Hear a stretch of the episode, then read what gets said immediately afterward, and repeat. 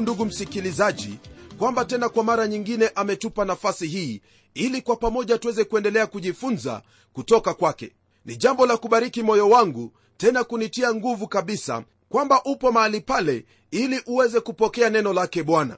Nami niko tayari kabisa kukupa neno lake maana najua kwamba hili neno limebadilisha maisha ya watu wengi na pia litabadilisha maisha yako na zaidi ya yote litakupa tumaini la uzima wa milele twaendelea na somo letu ndugu mpendwa kutoka kwenye kitabu hiki cha wathesalonike wa pili sura ya pili. Tutaanzia ile aya ya saba hadi ile aya ya 17 rafiki yangu kwenye sehemu hii ambayo tutajifunza siku hii ya leo sehemu hii yatupa kipengele cha mwisho kwenye sura hii ya pili. Kipengele chenyewe chahusu siri ya uasi ambayo inafanya kazi leo lakini inazuiliwa na roho mtakatifu neno la mungu latuambia hivi katika aya ya saba. Maana ile siri ya kuasi hivi sasa inatenda kazi lakini yuko aizuiaye sasa hata atakapoondolewa. Jambo ambalo ningependa ufahamu ndugu msikilizaji ni kwamba siri ya uasi ilikuwa ikifanya kazi hata katika siku hizo za paulo. Siri hiyo haikuwepo tu kuanza kufanya kazi wakati wa paulo bali unaporudi nyuma katika kitabu cha mwanzo wapata siri ya uasi watu walipoanza kujenga ule mnara wa babeli ili waweze kufikia mbingu. Hiyo ilikuwa ni kazi hiyo ya siri ya uasi. Hata leo hii ndugu yangu siri hiyo ya uasi bado yaendelea kufanya kazi. Twampata yesu kristo akitoa mifano katika kitabu kile cha mathayo sura ya 13 mifano ambayo yaonyesha na kudhihirisha hali ya ulimwengu leo hii. Mifano hii ambayo ni siri ya ufalme wa mbinguni yaelezea kuhusu hali ya ulimwengu na hali ya kanisa siku hii ya leo. Neno la mungu laendelea kupandwa katika ulimwengu lakini adui naye anaingia na kupanda magugu. Magugu na ngano zaendelea kuwa pamoja neno la mungu pamoja na ule uasi waendelea kuwa pamoja. Kwa upande mmoja ulimwengu waendelea kuharibika na kwa upande mwingine ulimwengu waendelea kuwa bora sababu ya mimi kusema hivyo ni kwamba wale ambao wanalipokea neno la bwana wanalipokea na kuendelea kuishi kulingana na hilo neno na wale ambao wanalikataa hilo neno wanaendelea kuwa waasi dhidi yake mungu. Uasi utaendelea kuwepo lakini roho mtakatifu hawezi kumruhusu shetani kuweza kufanya lolote apendalo katika wakati huu. Lakini roho mtakatifu atakapoondolewa hapo ndipo uasi utamwagika na kutanda kama gharika kila sehemu ulimwenguni kote. Huenda wajiuliza roho mtakatifu ataondoka lini. Nami lile ambalo napenda kukwambia ni kwamba roho mtakatifu atakuwepo. Yeye hataondoka. Fahamu kwamba hata kabla ya kuumbwa kwa ulimwengu roho mtakatifu alikuwepo. Naye alifanya kila kitu kulingana na wakati wake. Wakati huu wa sasa yeye anatuguza mioyo yetu na pia kututia muhuri kama kanisa la kristo lakini wakati huu ambapo yasemekana kuwa ataondoka ina maana ya kwamba ijapokuwa atakuwepo yeye hatafanya lolote ili kumzuia shetani asifanye chochote wakati ule. Niamini rafiki yangu kwamba wakati huo utakuwa ni wakati mgumu sana kwa wote watakaokuwa wakiishi kwenye uso wa ulimwengu.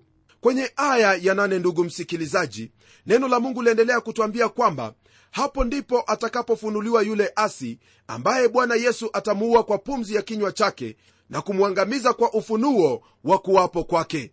Rafiki yangu neno hili lanena kuhusu yule ambaye ni mtu wa uasi mpinga kristo ambaye pia atakuwa ni mtawala wa kiimla wa ulimwengu mzima. Hakuna yeyote anayeweza kumzuia wala hakuna uwezo wowote utakaoweza kumzuia hapa ulimwenguni ni kuja tu kwake yesu kristo ndipo kutaweza kumzuia mara moja. Rafiki yangu kama vile watu wa mungu walivyokuwa pale misri wakiwa hawana tumaini hadi wakati ambapo mungu aliweza kuwakomboa hivyo ndivyo waumini watakavyokuwa wakati wa dhiki kuu hadi wakati ambapo kristo atarudi mara ya pili. Neno hilo latuambia kwamba bwana atamuua kwa pumzi ya kinywa chake. Fahamu kwamba pumzi ya kinywa chake ni neno lake ambalo ni kama upanga ukatao kuwili. Ndugu msikilizaji kristo atakaporudi atarudi kama hilo neno lililo hai.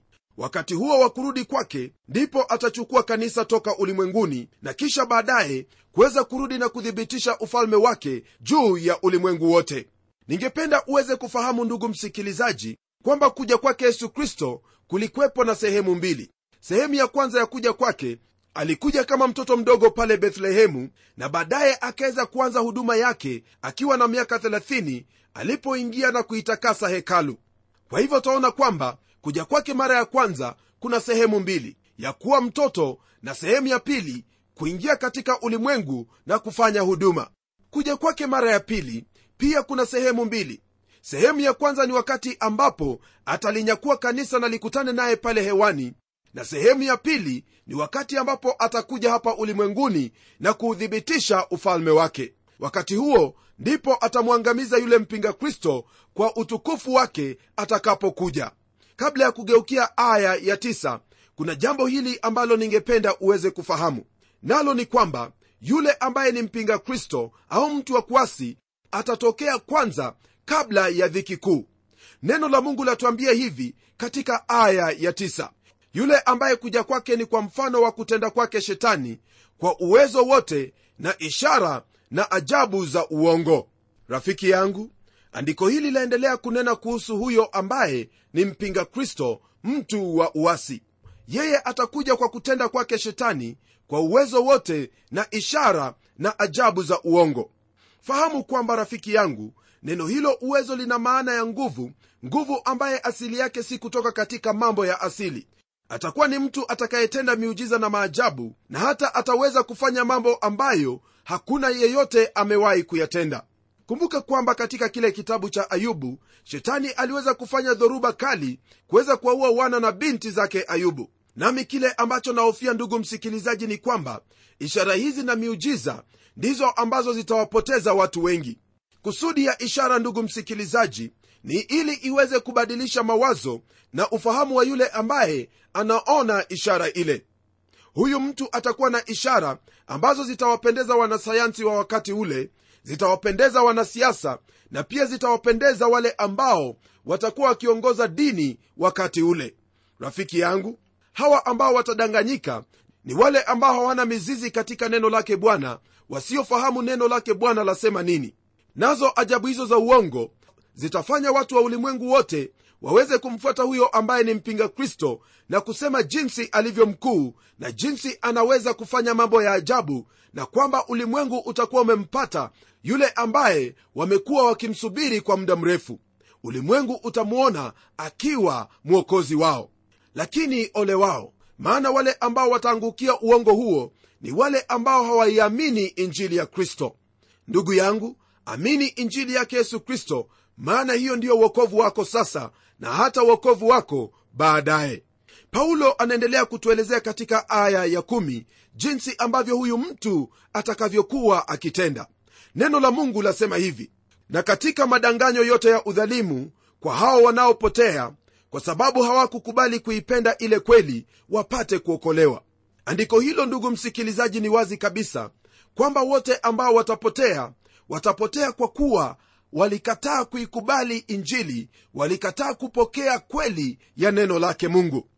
Na hiyo si tu kwa wale ambao watakuwepo wakati huo wa dhiki kuu bali ni kwako wewe ambaye wanisikia leo hii na haujaikubali injili yake bwana.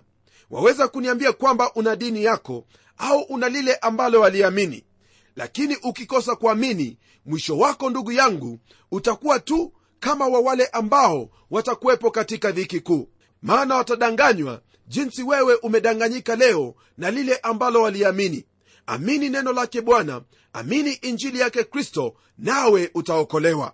Neno la mungu liendelea kwa kutwambia hivi katika aya ya 11 kwa hivyo mungu awaletea nguvu ya upotevu wa uamini uongo.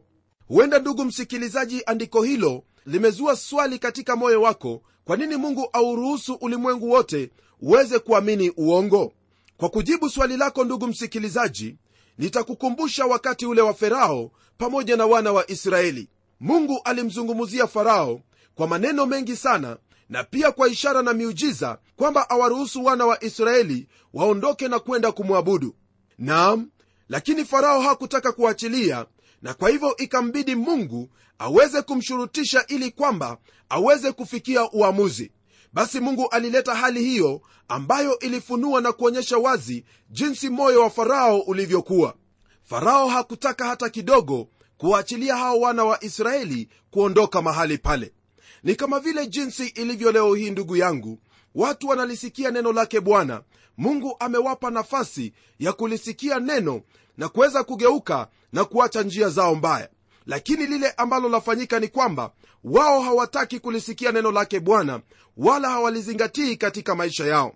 Baada ya wao kulisikia neno la mungu wao hulikataa kabisa. Kwa kuwa wamekataa kupokea kweli yake mungu wao hujifungua mioyo yao ili waweze kupokea kinginecho.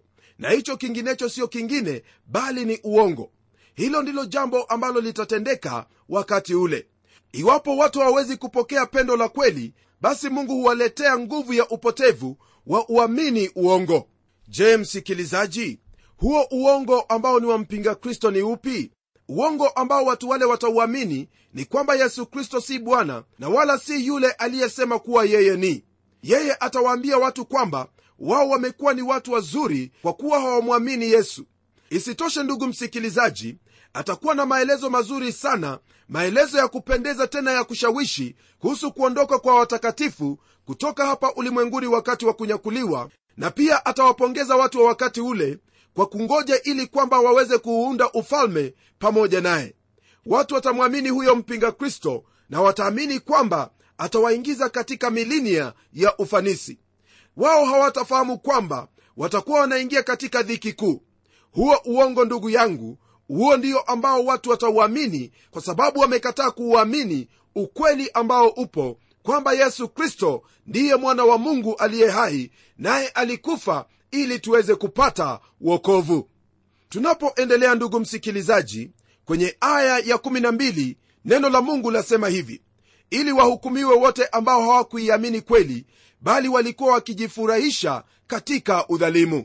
Rafiki yangu mungu atahukumu wale wote ambao wamekataa kweli. Tena nitasema hivi ya kwamba iwapo utakaa chini na kulisoma hili neno la mungu na uendelee kumkana yesu kristo kuwa yeye ndiye bwana basi wewe wajifungua wazi kabisa kwa uongo wowote ule ili uweze kudanganyika.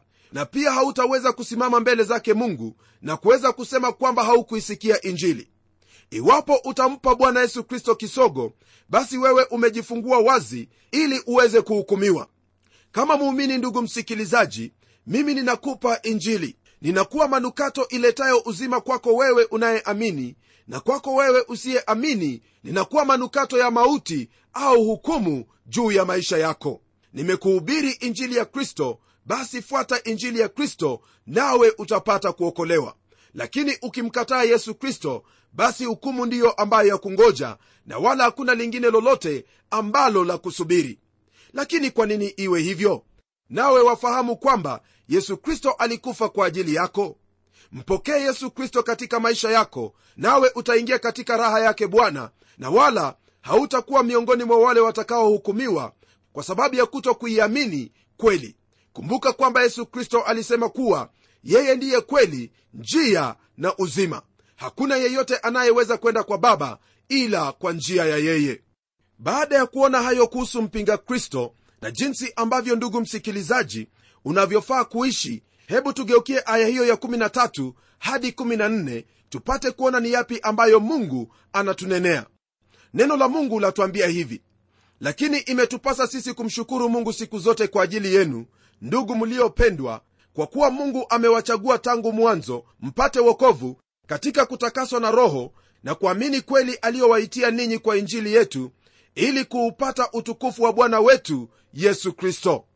Ndugu msikilizaji hili ambalo paulo ananena hapa ananena kuhusu mambo yatakayotukia na jinsi ambavyo muumini anafaa kuendelea kuishi anapotazamia kurudi kwake yesu kristo.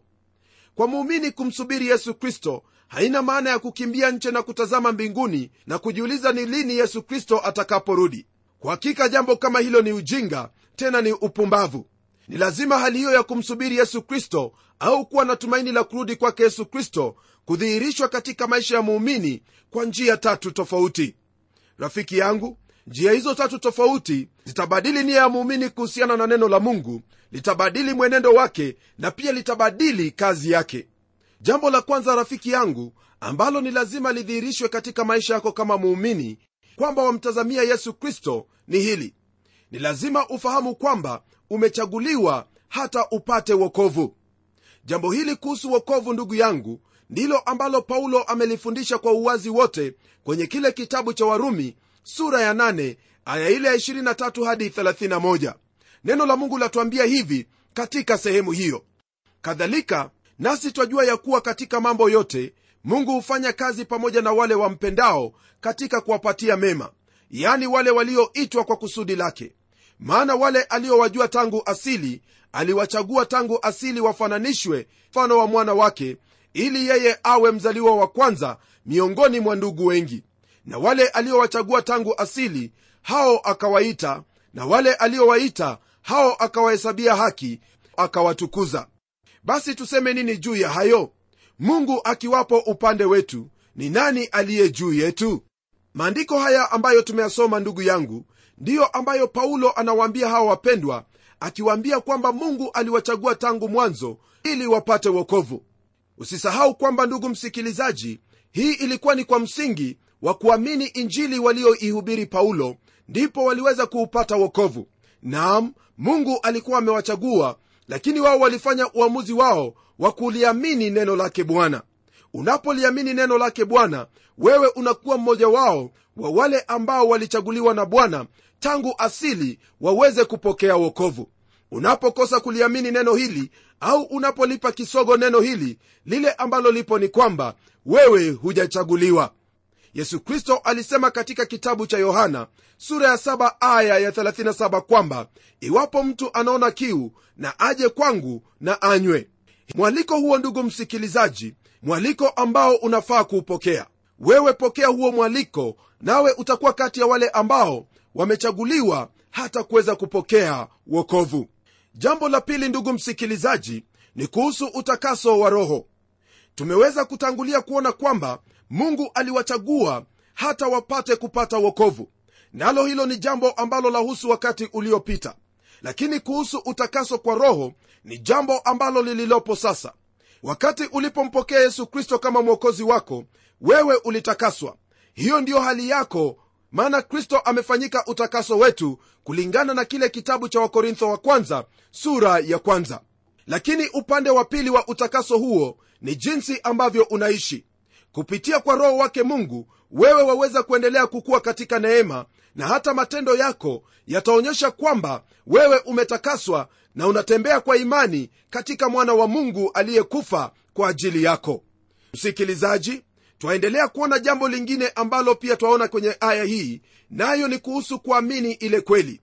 Hii inamaanisha kwamba wewe kama muumini unapaswa kuendelea kulisoma neno lake bwana kuliamini neno lake maana hiyo ndiyo njia yako wewe kuendelea kukuwa na hata kukomaa katika imani yako ndani ya kristo yesu. Iwapo wahitaji kuendelea kukuwa katika bwana wahitaji kuendelea kumjua mungu wako. Ni vyema uweze kusoma neno lake maana neno lake bwana litakuongoza litakuhifadhi litakulinda na hata litakuwezesha kujua yale ambayo haungeliweza kuyafahamu. Ndugu yangu neno lake bwana ndiyo ramani yako katika ulimwengu huu. Hili neno ndiyo maji ya kupoza kiu chako ndiyo chakula chako ndiyo uzima wako. Endelea kusoma neno lake bwana nawe utaona mungu akitenda maajabu katika maisha yako. Jambo lingine ambalo lajitokeza ndugu msikilizaji hasa kwenye aya ya 14 ni kwamba bwana aliwaita ili waupate utukufu wa bwana yesu kristo. Jambo hili lahusu hasa wakati ule utakaokuja yani kunyakuliwa. Maana neno la mungu latuambia hivi katika kitabu cha yohana sura ya tatu aya ya pili. Wapenzi sasa tu wana wa mungu wala haijadhihirika bado tutakavyokuwa lakini twajua ya kuwa atakapodhihirishwa tutafanana naye kwa maana tutamwona kama alivyo. Ndugu msikilizaji hili ndilo ambalo litatendeka wakati ambapo kristo atafunuliwa. Kwenye kile kitabu cha wakolosai sura ya kwanza aya ile 27 neno la mungu latuambia hivi ambao mungu alipenda kuwajulisha jinsi ulivyo utajiri wa utukufu wa siri hii katika mataifa nao ni kristo ndani yenu tumaini la utukufu. Hili andiko ndugu msikilizaji ndilo ambalo laonyesha hali hiyo ambayo itakayokuwa ya wale ambao wameamini injili yake bwana. Kwa hakika maandiko hayo mawili yana mambo mazuri mambo makubwa ambayo ni ya kututia moyo. Nam tumeokolewa twaendelea kuokolewa na pia tutaokolewa. Haya yote ni kazi yake mungu. Paulo anawahimiza hawa wapendwa kwa kuwaambia kwamba yale yote ambao aliwafundisha waweze kuendelea kutii hayo maana kwa kufanya hivyo ndipo wataweza kusimama imara na kuendelea katika imani yao. Kumbuka kwamba paulo aliwafundisha neno la mungu nawe unapolisoma neno la mungu utasimama na kuwa imara.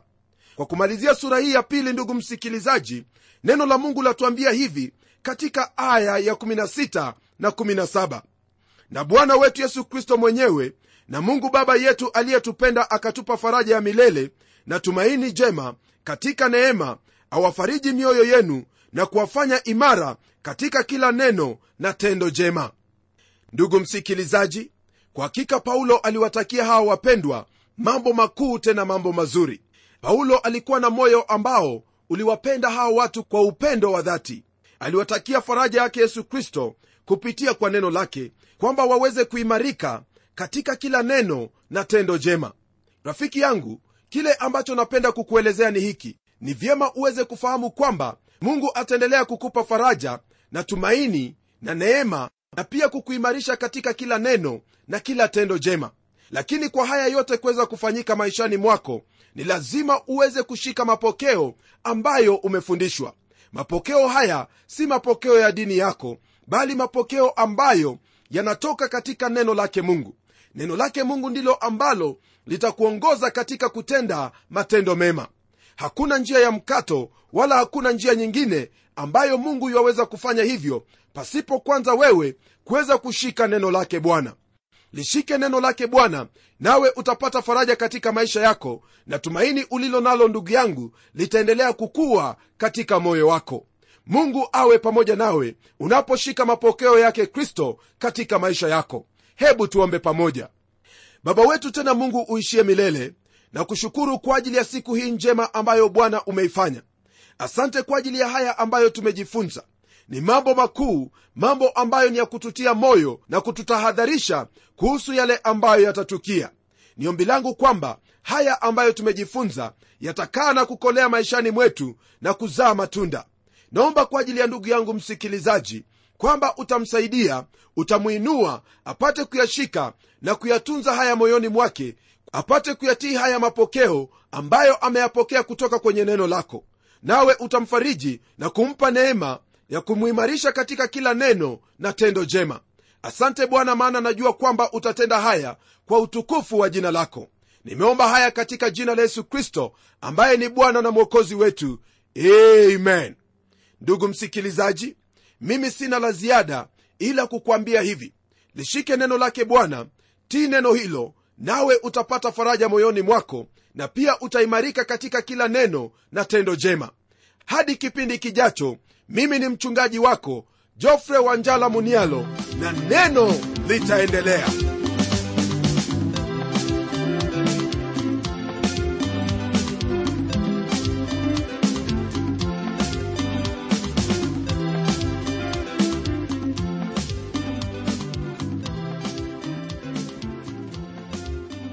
kufikia hapo msikilizaji wangu najua kwamba baraka umezipokea. Na iwapo una swali au pendekezo uitume kwa anwani ifuatayo.